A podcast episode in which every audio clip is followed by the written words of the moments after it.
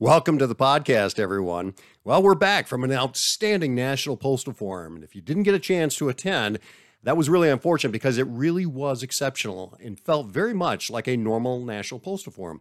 As always, NPF Executive Director Maureen Goodson did an amazing job at putting together another first class NPF with excellent workshops, plenty of well attended receptions, and fairly decent attendance. I think there were about 3,000 attendees, if I recall, which is about the same as pre COVID attendance. I also want to give a shout out to Mary Guthrie for helping to arrange an excellent exhibit hall. Bluecrest, BCC Software, and WindowBook were all right in a row in the front and had very good booth traffic, excellent conversations with customers, and were able to generate some new business. I can always count on NPF to be the foundation for our overall sales lead generation, and this year's NPF did not disappoint. I arrived at NPF Saturday evening as I was presenting a workshop on Sunday afternoon. I was a bit concerned initially about being in the very first workshop period, but was pleased when approximately 50 people showed up to hear my presentation on mitigating the great resignation with automated workflows. Several attendees, in fact, told me that I hit the nail on the head, so to quote, as they were indeed struggling trying to attract and retain people to operate their current automated workflows.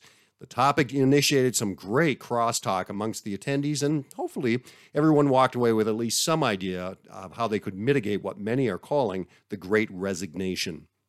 NPF had a very well attended welcome reception on Sunday evening, and everyone remarked how it seemed like old times with familiar faces, great music, and delicious food. And after the reception, I headed over to the Women in Logistics and Distribution, or WILDS, dessert reception, which BCC co sponsored. That too was well attended by many people. In fact, I saw Ron Stroman, the former Deputy Postmaster General and now a member of the USPS Board of Governors, and PRC Commissioners Ann Fisher and Ashley Poling. And since I was still full from the NPF reception, I only limited myself to one small dessert, but boy, there were so many tempting ones to choose. Monday morning was the PMG opening address, and PMG DeJoy was his typical, very candid self.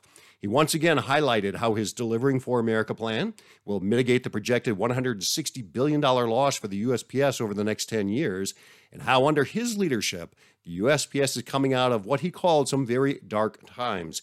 He also acknowledged that the industry should brace for some uncomfortable price increases, which, according to PMG DeJoy, would hopefully end by 2024, which is when he was predicting the USPS would be more financially stable. You could clearly tell that PMG DeJoy is a logistics person. It was very evident to me that he is shaping the USPS processing network into more of a classic hub and spoke methodology that focuses on shape and weight rather than class and content for mail and packages. And he is, and I'm quoting, tired of shipping air and wants to move toward cubing out containers and trailers. Again, this is a classic logistics approach, which is somewhat familiar to me as I entered the mailing industry in 1992 through an LTL company or less than truckload uh, company. After the opening session, I headed straight to our booths in the exhibit hall to greet the many attendees that were anxious to enter the hall. And shortly after I arrived in the booth, I was thrilled to see PMG DeJoy stop by to meet our Bluecrest CEO Dennis LeStrange, BCC Software President Christopher O'Brien, and WindowBook Chief Operating Officer Steve Lopez. Louis DeJoy was in a great mood and very engaging. He even got some great group pictures. Uh, we even got some great group pictures with the PMG, and we're hoping that they'll be posted by NPF very soon on their webpage. Monday afternoon, I presented another workshop entitled Where Did My Customers Go Now?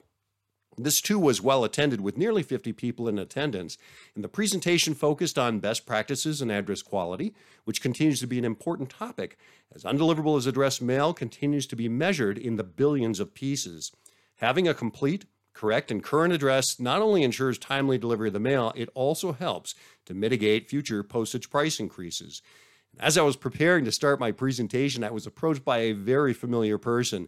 Former PMG Pat Donahoe came up to say hi to me, and I was absolutely floored that he chose to attend my workshop. Boy, talk about an interesting turn of events. I am normally, or was normally, the person sitting in attendance while PMG Pat Donahoe would update MTAC at USPS headquarters. And here he was, standing at, at NPF and attending my, my workshop.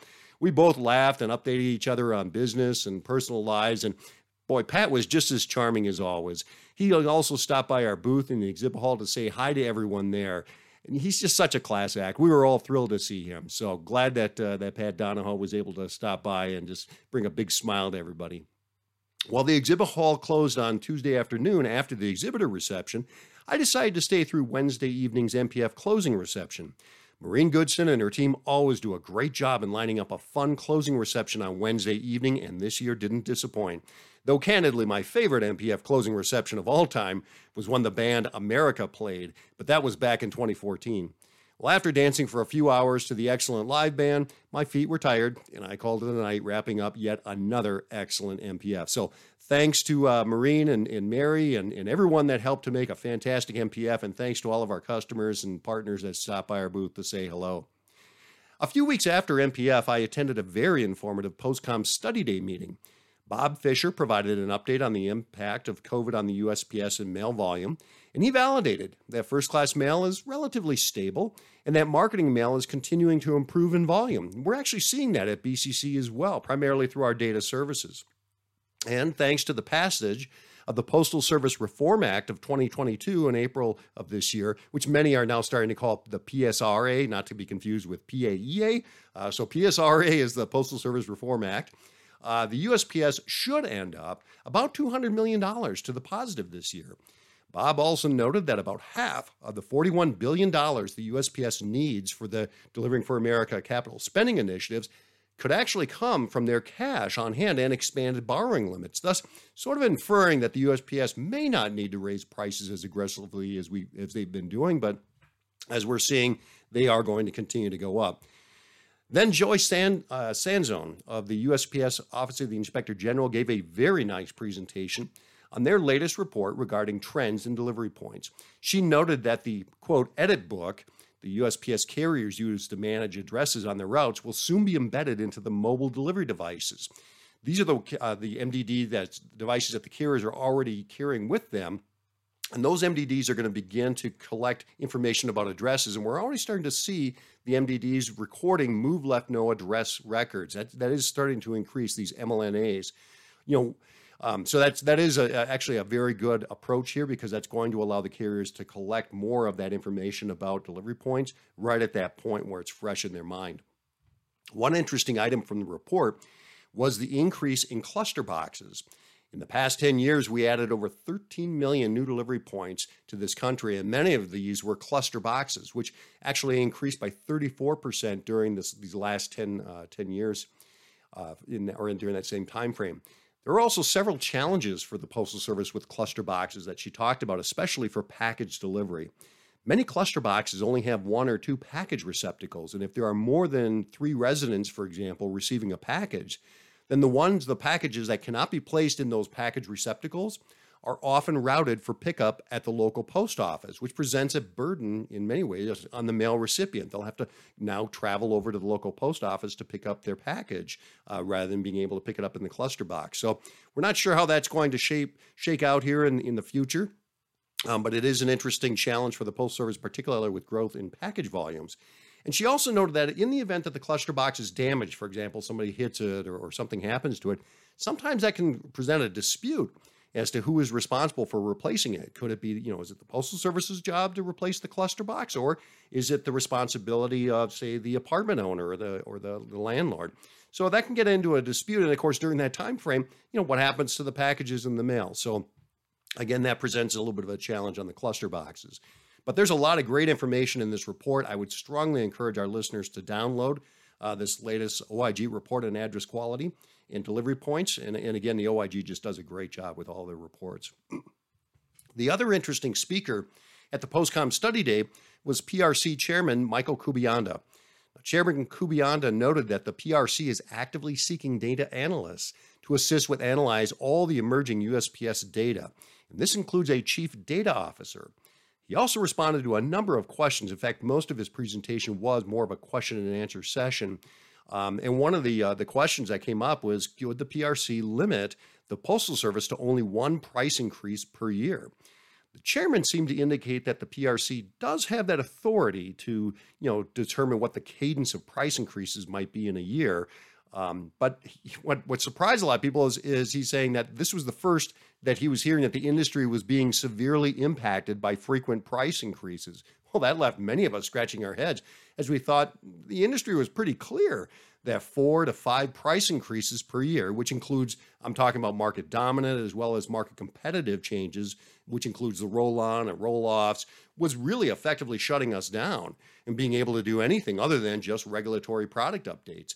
And even the USPS is struggling with getting their CAT testing and Postal One systems ready early enough so that the industry can finalize our software testing prior to release. So yeah, it's this is this is a challenge for everybody. Um, and speaking of price increases, which again I'll remind our listeners, the PMC PMG said was going to be uncomfortable until 2024, we do have a 6.5% average increase coming on July 10th. The BCC is finalizing the software releases and should have them out to customers at least two weeks prior to the July 10th deadline. In fact, while you're listening to this podcast, you may already be receiving an update or a notification that the software is ready to download. This price increase will result in a cumulative increase uh, postage by over 15% in the past 12 months for most mailers and even higher for non compensatory products such as periodicals. And look, I know it's high uh, in terms of pricing, but the reality is that most of these increases are due to this very high inflation. Inflation accounts for 5.8% of that 6.5% increase. And with no signs of inflation slowing, I would agree with the PMG that things will certainly remain uncomfortable for at least the next 12 to 18 months. So hang in there, folks, and let's work together to mitigate the increases through better address quality and leverage every postage workshare discount possible. That not only helps to lower postage, but also helps the USPS achieve their operating cost reductions as part of the Delivering for America plan. Folks, I want to thank you for listening to today's podcast. And if you'd like to learn more about mail tracking or how to better automate your mailing workflows, please visit us at bccsoftware.com or give us a call. As always, we'd like to know how can we help? Thank you for listening to the podcast and have a great day.